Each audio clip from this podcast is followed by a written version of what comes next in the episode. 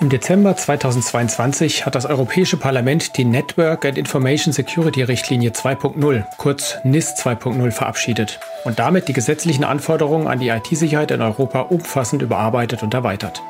Damit reagiert der Gesetzgeber auf die erhöhte Bedrohungslage und die damit verbundenen erhöhten Anforderungen an Cybersicherheit. Unser Thema heute?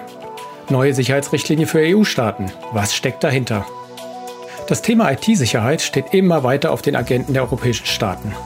Auch die EU erachtet die Cybersicherheit als eine Kernvoraussetzung für das reibungslose Funktionieren des Binnenmarkts und treibt das Thema konsequent voran. Wir wollen heute mit zwei Experten beleuchten, was die neue Richtlinie genau mit sich bringt und vor allem, was auf To-Do-Listen von Unternehmen, speziell auch aus dem KMU-Bereich, stehen sollte. IT-Sicherheit für die Ohren. Der Expertenpodcast rund um aktuelle Cybersecurity-Themen. Von Sophos. Hallo und herzlich willkommen. Mein Name ist Jörg Schindler und ich freue mich heute besonders, David Bomhardt, Rechtsanwalt bei der Kanzlei Nöhr, begrüßen zu können. Er ist auf alle rechtlichen Themen rund um künstliche Intelligenz und Datenökonomie spezialisiert. Daneben auch auf das klassische IT-Recht. Hallo, Herr Bomhardt. Hallo, Herr Schindler. Herzlichen Dank für die Einladung. Sehr gerne. Außerdem heute mit dabei ist mein Kollege Martin Weiß aus dem Public Sector. Er hat bereits verschiedenste IT-Sicherheitsprojekte mit Kritis-Unternehmen realisiert und bringt seine Erfahrung heute ins Gespräch ein. Hallo Martin. Hallo von meiner Seite. Ich freue mich auch heute wieder beim Podcast dabei sein zu dürfen und freue mich drauf. Sehr gerne.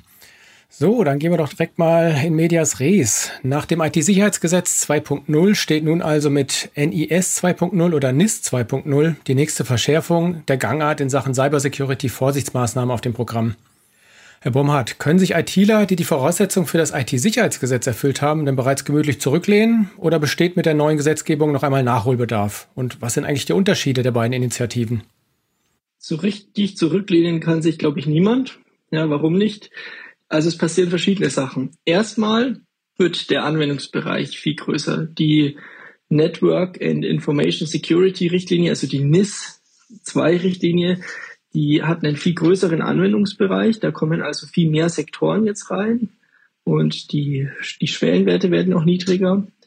Und außerdem kommen auch sehr viel schärfere Anforderungen. Also es ist viel mehr zu tun für die ganzen Akteure. Das heißt, es ähm, ist sozusagen, es bleibt hier weiterhin spannend. Ja, es gibt immer noch was zu tun.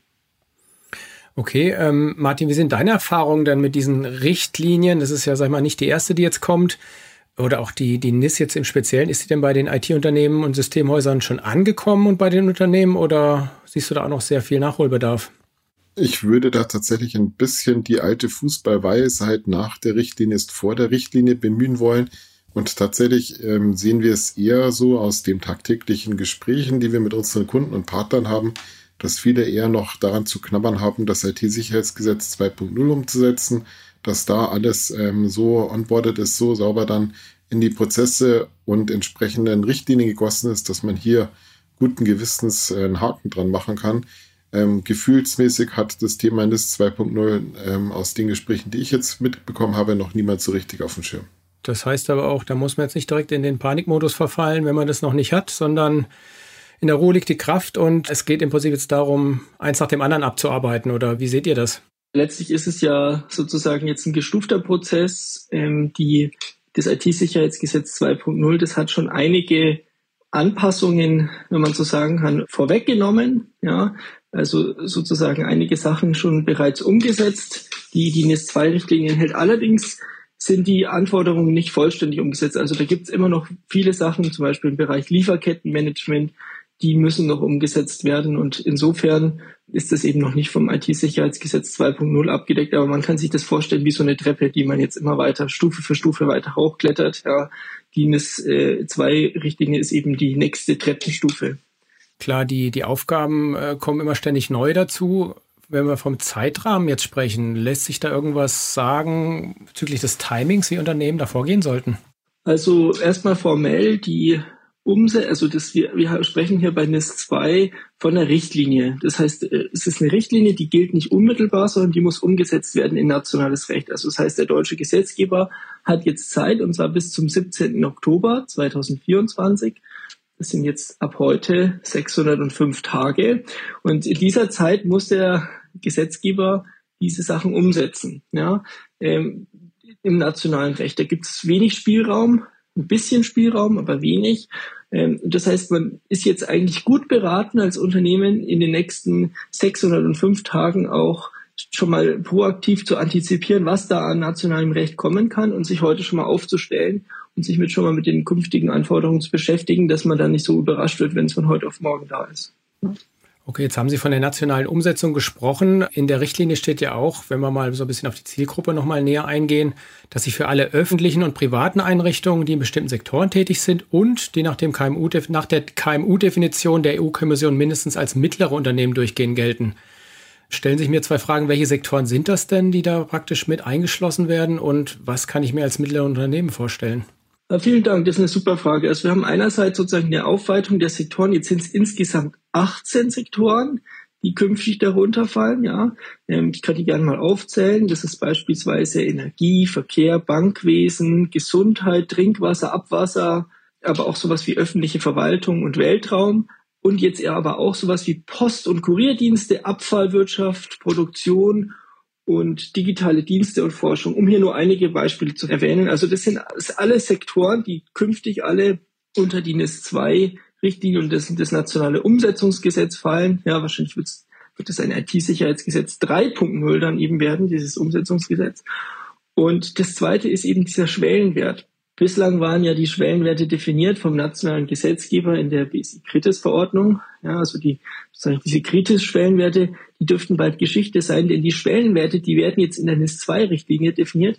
Und zwar ab 50, da nimmt dann die NIS-2-Richtlinie Bezug auf andere Richtlinien und spricht dann von ab 50 Beschäftigten und ab 10 Millionen Euro Umsatz. Also das dürfte sehr viele KMUs treffen, die, die bislang sozusagen noch nicht so viel Berührungspunkte hatten mit diesem ganzen Thema.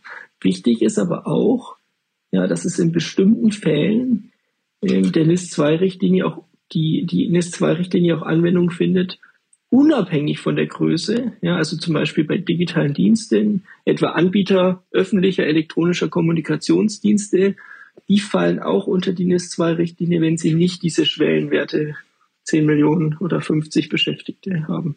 Das bedeutet aber ja, dass das äh, die Zielgruppe enorm erweitert wird. Martin, kriegst du davon was mit in deinen Gesprächen mit den Kunden und mit den Partnern? Weil letztendlich äh, sagen ja gerade die kleinen Unternehmen, und da zähle ich jetzt mal die 50 plus dazu, die sagen ja immer, naja, wir sind keine kritische Infrastruktur, äh, wir sind nur so wenige, wir müssen uns da nicht drum kümmern. Ist das Bewusstsein da schon durchgesickert oder muss da noch einiges an Aufklärungsarbeit vollstreckt werden? Tatsächlich ist es so, dass wir das schon merken, dass immer mehr auch sich der Sensibilität äh, bewusst werden, um was es hier geht. Äh, das ist schon deutlich spürbar. Und ähm, ja, mancherorts ist auch so ein bisschen, ich will es mal Panikmodus ähm, zu spüren, dass man eben aufgewacht ist, aufgeschreckt ist, oha, da ist was zu tun und hatte das so in seiner mittel- und langfristigen Planung gar nicht konkret auf dem Schirm und muss jetzt eben doch ad hoc ähm, hier in den Handlungsmodus einsteigen. Angst ist ja immer ein schlechter Berater. Es gilt nicht nur für die IT-Sicherheit. Was würdet ihr denn jetzt äh, Leuten empfehlen, die plötzlich denken, oh Mist, ich habe da noch einiges nicht gemacht, ich muss jetzt mal langsam loslegen. Wo packt man es am besten an? Ja, ich denke mal, Prozesse ist, glaube ich, das Thema, wo die meisten im ersten Moment mal ansetzen. Und Prozesse bedarf immer auch Technologie, um diese dann unterstützend umsetzen zu können. Ich denke, das ist äh, in vielen äh, Situationen eben der äh, unmittelbare und erste Weg, hier an das Thema ranzugehen. Also auch unsere Erfahrung ähm, der rechtlichen Beratung. Cybersicherheit ist Chefsache und da geht es also auch um das, vor allem um das Thema Governance. Die Leitung muss so aufgestellt sein des Unternehmens, dass ganz klar ist, welche Prozesse wie von wem zu erledigen sind. Und die Governance muss auch so flexibel sein und so offen sein, dass neue Anforderungen dann eben modular umgesetzt werden können. Ähm, und das ist eben die Aufgabe und der Ansatzpunkt, echt die Grundlage für diese ganze Compliance-Umsetzung ist erstmal, dass man sich Strukturen schafft, sogenannte Governance-Strukturen, ähm, die dann eben entsprechende Aufgaben und Rollen zuweisen, um die einzelnen Maßnahmen dann im Detail durchzudefinieren und umzusetzen. Martin, du hattest jetzt gerade vom Panikmodus gesprochen. Der wird natürlich auch unter anderem von potenziellen Bußgeldern natürlich maßgeblich beeinflusst. Wie sieht es denn da bei NIS 2.0 aus? Ist das ähnlich wie beim IT-Sicherheitsgesetz 2.0 und äh, gibt es Neuerungen und von welcher Höhe sprechen wir denn hier? Also die Strafen, ja, diese Bußgelder, die werden deutlich ausgeweitet. Die NIS-2-Richtlinie, die hebt da auch nochmal deutlich die Schwellenwerte an. Bei Verstößen drohen da Bußgelder bis zu 10 Millionen Euro oder zwei Prozent des weltweiten Jahresumsatzes. Ja. Und das ist natürlich eine, das kann ein Unternehmen sehr empfindlich treffen, äh, solche Bußgelder. Daneben gibt es sozusagen noch ein anderes Thema. Die NIS-2-Richtlinie nimmt auch ganz klar die Management-Ebene die Pflicht. Ja, Cyber Security ist Aufgabe des Management, ist Chefsache und die Leitungsorgane dieser wesentlichen und wichtigen Einrichtungen, die eben von der NIS-2-Richtlinie gefasst werden, die müssen ein Risikomanagement vorantreiben und überwachen. Und wenn sie das nicht tun, ja, und gegen diese Pflichten verstoßen, dann sagt die NIS-2-Richtlinie, dann sind sie auch selbst verantwortlich und haftbar dafür, ja. Ähm, und das, das ist natürlich auch sehr empfindlich, dann entsprechend für diese Management-Ebene selbst zu haften. Das ist ja mal eine sehr konkrete Aussage. Das ist sicherlich auch hilfreich. Wo es dann eher unkonkret wird, habe ich festgestellt, jetzt um solche Strafen zu verhindern. Ähm, wenn man mal in den Katalog reinschaut, da steht zum Beispiel, Unternehmen müssen geeignete und verhältnismäßige technische, operative und organisatorische Maßnahmen nach dem Stand der Technik durchführen. Das ist ja alles recht schwammig und unkonkret, ähm, fiel allerdings auch schon beim IT-Sicherheitsgesetz auf. Wie müssen Unternehmen das angehen und äh, vor allem, wie müssen sie diese in meinen Augen eher schwammige Sachlage umsetzen, beziehungsweise ist sie überhaupt schwammig als aus, aus der gesetzlichen Sicht? ja, Herr Schindler, Sie legen ja den Finger richtig in die Wunde. Was sind diese geeigneten und verhältnismäßigen technischen, operativen, organisatorischen Maßnahmen nach dem Stand der Technik? Also die NIS-2-Richtlinie gibt hier so ein paar, sage ich mal, Anhaltspunkte, die sagt, im Ausgangspunkt muss man hier den, ähm, vor allem den menschlichen Faktor und die Grad der Abhängigkeit von Netz- und Informationssystemen berücksichtigen. Und bei der Verhältnismäßigkeit muss man sich dann auch an den potenziellen gesellschaftlichen und wirtschaftlichen Auswirkungen eines Vorfalls orientieren. Aber ich gebe zu, es bleibt weiterhin ist recht schwammig. Ja. Die NIS-2-Richtlinie gibt da auch konkrete Maßnahmen vor. An dem man sich orientieren kann. Also zum Beispiel muss man Policies umsetzen, man muss ein Incident Management betreiben, also zur Bewältigung von Sicherheitsvorfällen. Man braucht einen Business Continuity Plan. Man muss sozusagen sehr genau auf die Supply Chain, auf die Lieferkette schauen, was da die Sicherheit angeht. Und äh, einige andere Sachen wie Training und Kryptographie, das sind also Vorgaben, die die NIS-2-Richtlinie macht. Letztlich ja, bleibt aber technikbedingt immer so eine gewisse Flexibilität, die sich dann im Einzelfall danach richtet, was ist denn eigentlich konkret der Stand der Technik? Und wie macht man es dann in der Praxis? Ja, da schaut man sich vor allem an, was sind denn eigentlich die technischen Best Practices in der Technik? Ja, da schaut man sich beispielsweise Richtlinien an, technische Normen, technische Vorgaben und orientiert sich vor allem daran. Gibt es denn in irgendeiner Form, oder ist es Ihnen bekannt äh, oder auch dir, Martin, irgendwelche Checklisten, an denen sich dann gerade die kleineren Unternehmen, die vielleicht jetzt in der Geschichte noch nicht so weit sind, mal konkret orientieren können vom BSI oder sonstige Regierungsinstitutionen? Ist da irgendwas bekannt?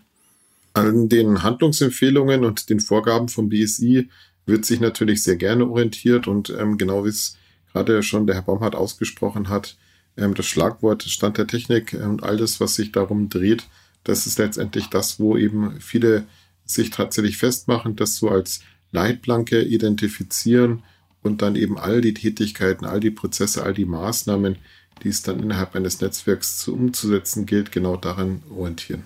Mhm, und vielleicht noch ergänzend, weil der Stand der Technik ebenso dynamisch ist, ja, muss ich die Organisation letztlich so aufstellen, dass ich immer in der Lage bin, mich über den neuesten Stand der Technik zu informieren, zum Beispiel über solche BSI-Verlautbarungen und die dann umzusetzen. Das heißt, die Umsetzung von diesen Maßnahmen ist eigentlich ein Dauerprozess. Ja, ich muss es also, ich kann es nicht einmal machen, ich muss es eigentlich dauerhaft in meiner Governance berücksichtigen, dass ich immer wieder so eine Art mehr Update mir unterziehe und sage, hat sich der technische Stand nicht vielleicht sogar verbessert? Ja, hat sich der verändert? Wie muss ich mich daran anpassen?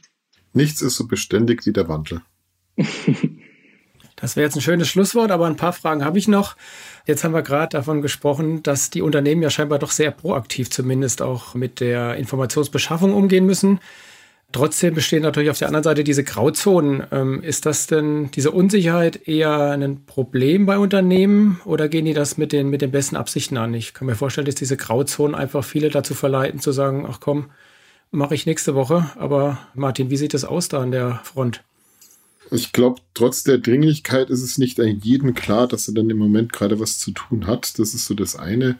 Ähm, Ignoranz würde ich es definitiv nicht ähm, so sehen, sondern eher vielleicht noch unter dem Aspekt der Unwissenheit, dass das jetzt wirklich in meinem Hoheitsgebiet, in meiner Obhut, in meinem Zuständigkeitsbereich mit reinfällt. Äh, das ist eher die Verschlagwortung, die ich jetzt hier nehmen würde. Okay, es sind ja tatsächlich auch noch zwei Jahre Zeit, ähm, aber wir haben es jetzt schon mehrmals angesprochen, es besteht natürlich Handlungsbedarf. Vielleicht ganz kurz in ein, zwei Sätze auf den Punkt gebracht, äh, welche Sachen sollten denn die Verantwortlichen jetzt auf der Agenda haben und auch beginnen damit, die umzusetzen? Naja, aus rechtlicher Sicht sozusagen müsste man sich diese Anforderungen ansehen, insbesondere die Lieferkette zu überprüfen. Ja, das scheint mir ein sehr wichtiger Aspekt zu sein. Und gleichzeitig auch die aktuellen Behördenverlautbarungen auf dem Schirm zu haben, sich an den Best Practices zu orientieren und da eben mitzugehen. Ja, dann ist man auf alle Fälle schon mal auf einem guten Weg. Aber wichtig ist auch immer die Gesamtschau, der Gesamtblick auf alles, was dazukommt. Und da kann der Teufel steckt natürlich im Detail. Und von der technischen Perspektive aus ist sicherlich das Thema Ganzheitlichkeit ähm, eine sehr gute Idee, sich dem Thema zu widmen, hier eben ganzheitliche Lösungsansätze, die eben alle Aspekte der IT-Security im Auge haben, heranzuziehen. Ähm, ich empfehle bei, an der Geschichte immer einen Blick auf die Webseite der Firma Sophos, weil hier ganzheitlich tatsächlich sehr gut umgesetzt werden kann. Vielen Dank, Herr Bomhardt und Martin, für Ihre Ausführungen. Das war wirklich super informativ und ich denke mal mit vielen wertvollen Tipps für gerade kleinere Unternehmen, die sich mit dem Thema noch nicht so auseinandergesetzt haben. Wer sich jetzt noch näher in das Thema IT-Security einlesen möchte, kann das natürlich gerne unter www.sophosblog.de tun. Und auch über Themenvorschläge und Anregungen für den Podcast freuen wir uns. Einfach per Mail an podcast.sophos.de.